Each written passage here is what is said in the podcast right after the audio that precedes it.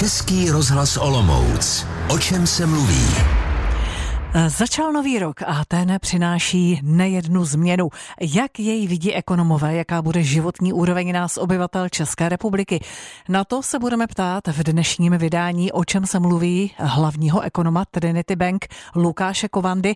Nejprve se ale zaměříme s naší reportérkou Janou Beránkovou na změny v poplatcích za odpady, jak to bude s cenou tepla, anebo třeba změny v ceně vodného a stočného. Jano, vítej v Českém rozhlase Olomouc. Dobré Dobré odpoledne. Hezký den. Eh, jak to v tomto roce v Olomouckém kraji vypadá? Nejprve s vodným, stočným. Zaplatí za něj lidé více? Ano, za vodu si letos připlatí lidé v podstatě ve všech regionech Olomouckého kraje. Na Olomoucku a Prostějovsku například eh, cena vodného a stočného vzrostla od ledna zhruba o 11%. Pro Olomoucko tak nově platí cena 121 korun eh, za kubík, včetně DPH. Na Prostějovsku je to 130 korun. V Jeseníku pak vodné a stočné za 1 metr krychlový od ledna vychází na 114 korun korun, eh, jde o zvýšení o 6,5%. No a na Šumpersku se cena zvedla zhruba o 10 korun na skoro 137 korun za metr krychlový vody. Důvodem jsou podle šéfa firmy vodohospodářská zařízení Šumperk Martina Budíše investice do vodárenské sítě, ale taky vnější faktory. Spadly nám do toho i vnější ekonomické podmínky státu. Ta první byla v podstatě to, že pitná voda přechází z nové hladiny DPH z 10% na 12%.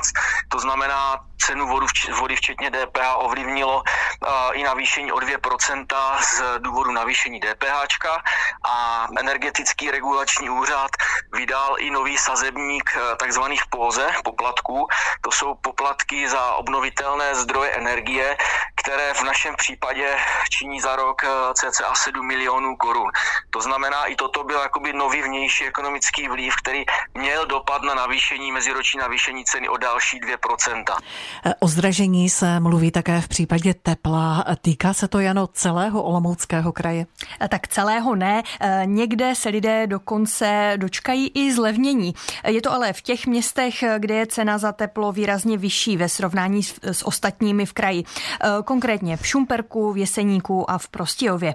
V Šumperku bude i po snížení ceny zhruba o desetinu nově gigajoule za skoro 1246 korun, v Jeseníku za 1306 korun. V Prostějově lidé za 1 gigajoule zaplatí 1294 korun, tedy zhruba o 18% méně než loni. Snížení ceny podle Aleny Vrtalové z Prostějovského magistrátu umožňují nižší ceny energií a taky investice do moderních technologií, které vyrábí teplo efektivněji. Snížení ceny tepla umožní kombinace více faktorů. Jedním z nich je pokles ceny plynu. Druhým pak spuštění další tzv. kogenerační jednotky, a to na sídlišti Edvarda Beneše. Tato technologie umožňuje vyrábět zároveň elektřinu a teplo. Teploměstský podnik rozvádí odběratelům, zatímco elektřinu prodává do sítě. E, naopak zdražení čeká obyvatele Olomouce a Přerova. V Olomouci si lidé za teplo oproti Loňsku připlatí o 10%. Jeden gigajoule tepla je bude stát 1029 korun. V Přerově pak bude u tepla z výměníkových stanic meziroční nárůst ceny 22%. Za gigajoule tepla přerované zaplatí bezmála 749 korun. Mnoha města přistoupila také ke zdražení poplatků za odpady. Kde si za ně tedy letos lidé připlatí? Odpady letos zdražují třeba v Jeseníku. Zastupitelé města schválili zvýšení poplatku ze současných 696 na 840 korun. V Prostějově pak vzrostl poplatek o 72 korun na 864 korun za osobu na rok. No a ještě o něco víc lidé zaplatí v Přerově.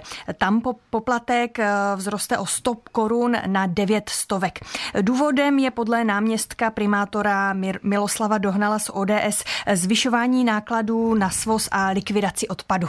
Je to způsobeno tím, že eh, legislativa nám nařizuje navýšení poplatku za eh, nepřetříděný odpad, který se ukládá na skládku. Každým rokem prakticky o 250 korun bude stoupat až do roku 2029.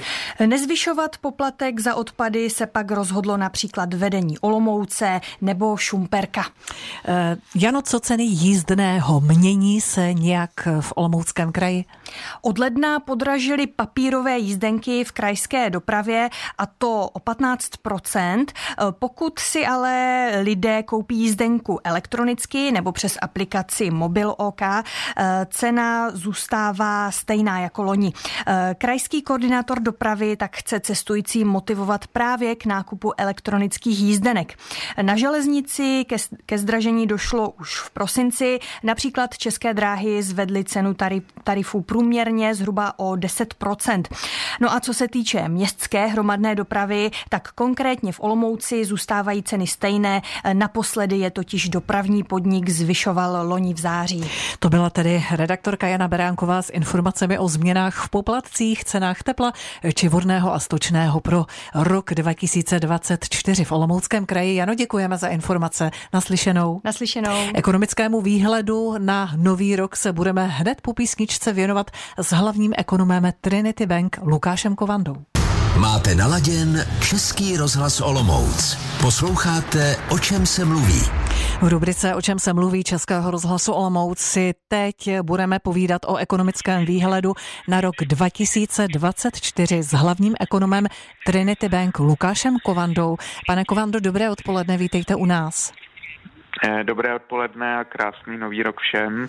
Já bych si dovolila hned v úvodu citovat vás z rozhovoru, který jste 1. ledna letošního roku poskytl pro iDnes.cz. Nadcházející rok 2024 má být podle vánočních slov premiéra Petra Fialy rokem naděje. A naděje, jak známo, umírá poslední. Rozumný člověk se na ní ale moc spoléhat nemůže. Píše ve svém komentáři ekonom Lukáš Kovanda. Tak co vy čekáte od roku 2024?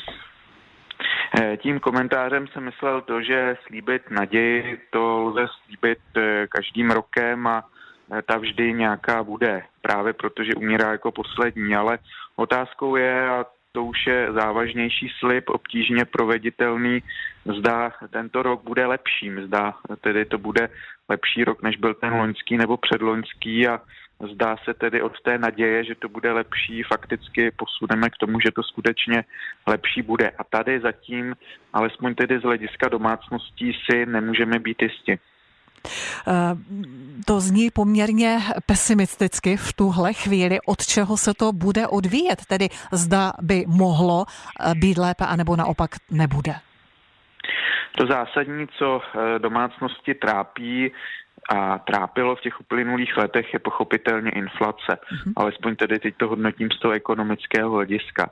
No a tu potěšující zprávou letošního roku je, že ta inflace skutečně výrazně poklesne. Dojde tedy k tomu, co ekonomové označují jako růst reálných mest. V uplynulých dvou letech tyto reálné mzdy klesaly, ale v letošním roce dojde k růstu mest, to znamená, že ten nárůst mest v průměru překoná nárůst cenové hladiny, tedy nárůst mest překoná inflaci.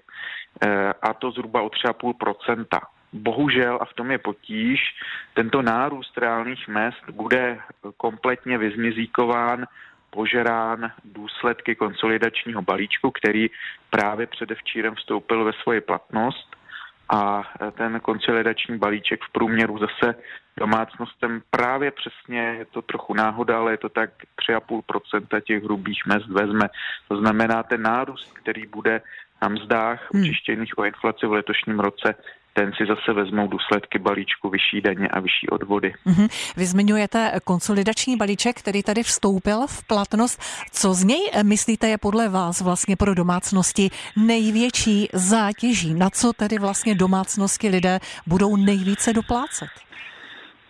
Eh, celá řada věcí, on se ten balíček skládá skutečně eh, z řady opatření, to není nic nového, diskutoval se podstatnou část loňského roku, ale domácnosti potrápí třeba to, že eh, budou zaměstnanci nyní odvádět vlastně pojištění nemocenské a to je připraví o nemalé tisíci koruny ročně, průměrnou domácnost to připraví o nemalé tisíci koruny ročně, dále je obsahem balíčku úprava daně z přidané hodnoty, která ale ve svém výsledku má mírně inflační potenciál, to znamená, že i když dojde k přeřazení některých položek do nižší sazby daně z přidané hodnoty, tak celkový efekt těch úprav daně z přidané hodnoty je navýšení cen, to je třeba si říci.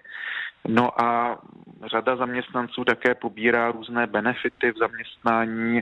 To samozřejmě je vysoce individuální, každý má jiné, nicméně vláda od letošního roku omezuje také toto, což pak eh, domácnosti pocítí také, že se jim vlastně zvýší životní náklady, případně budou muset od těch eh, benefitů eh, upustit, vzdát se jich, což zhorší jejich životní úroveň.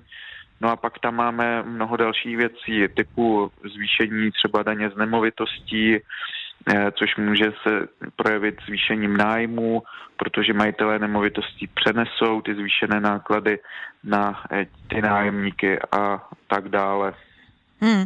Vy jste uh, mluvili, já se v tom snažím teď najít alespoň něco pozitivního. Hodně se od samotného začátku roku uh, hovoří o, uh, o tom, že na potraviny se od začátku roku vztahuje sazba DPH 12%. Dříve to bylo 15%. Myslíte, že ty 3% body se tedy skutečně nějak výrazně promítnou do snížení cen, nebo je to opravdu zase jenom, je, jenom zanedbatelná položka?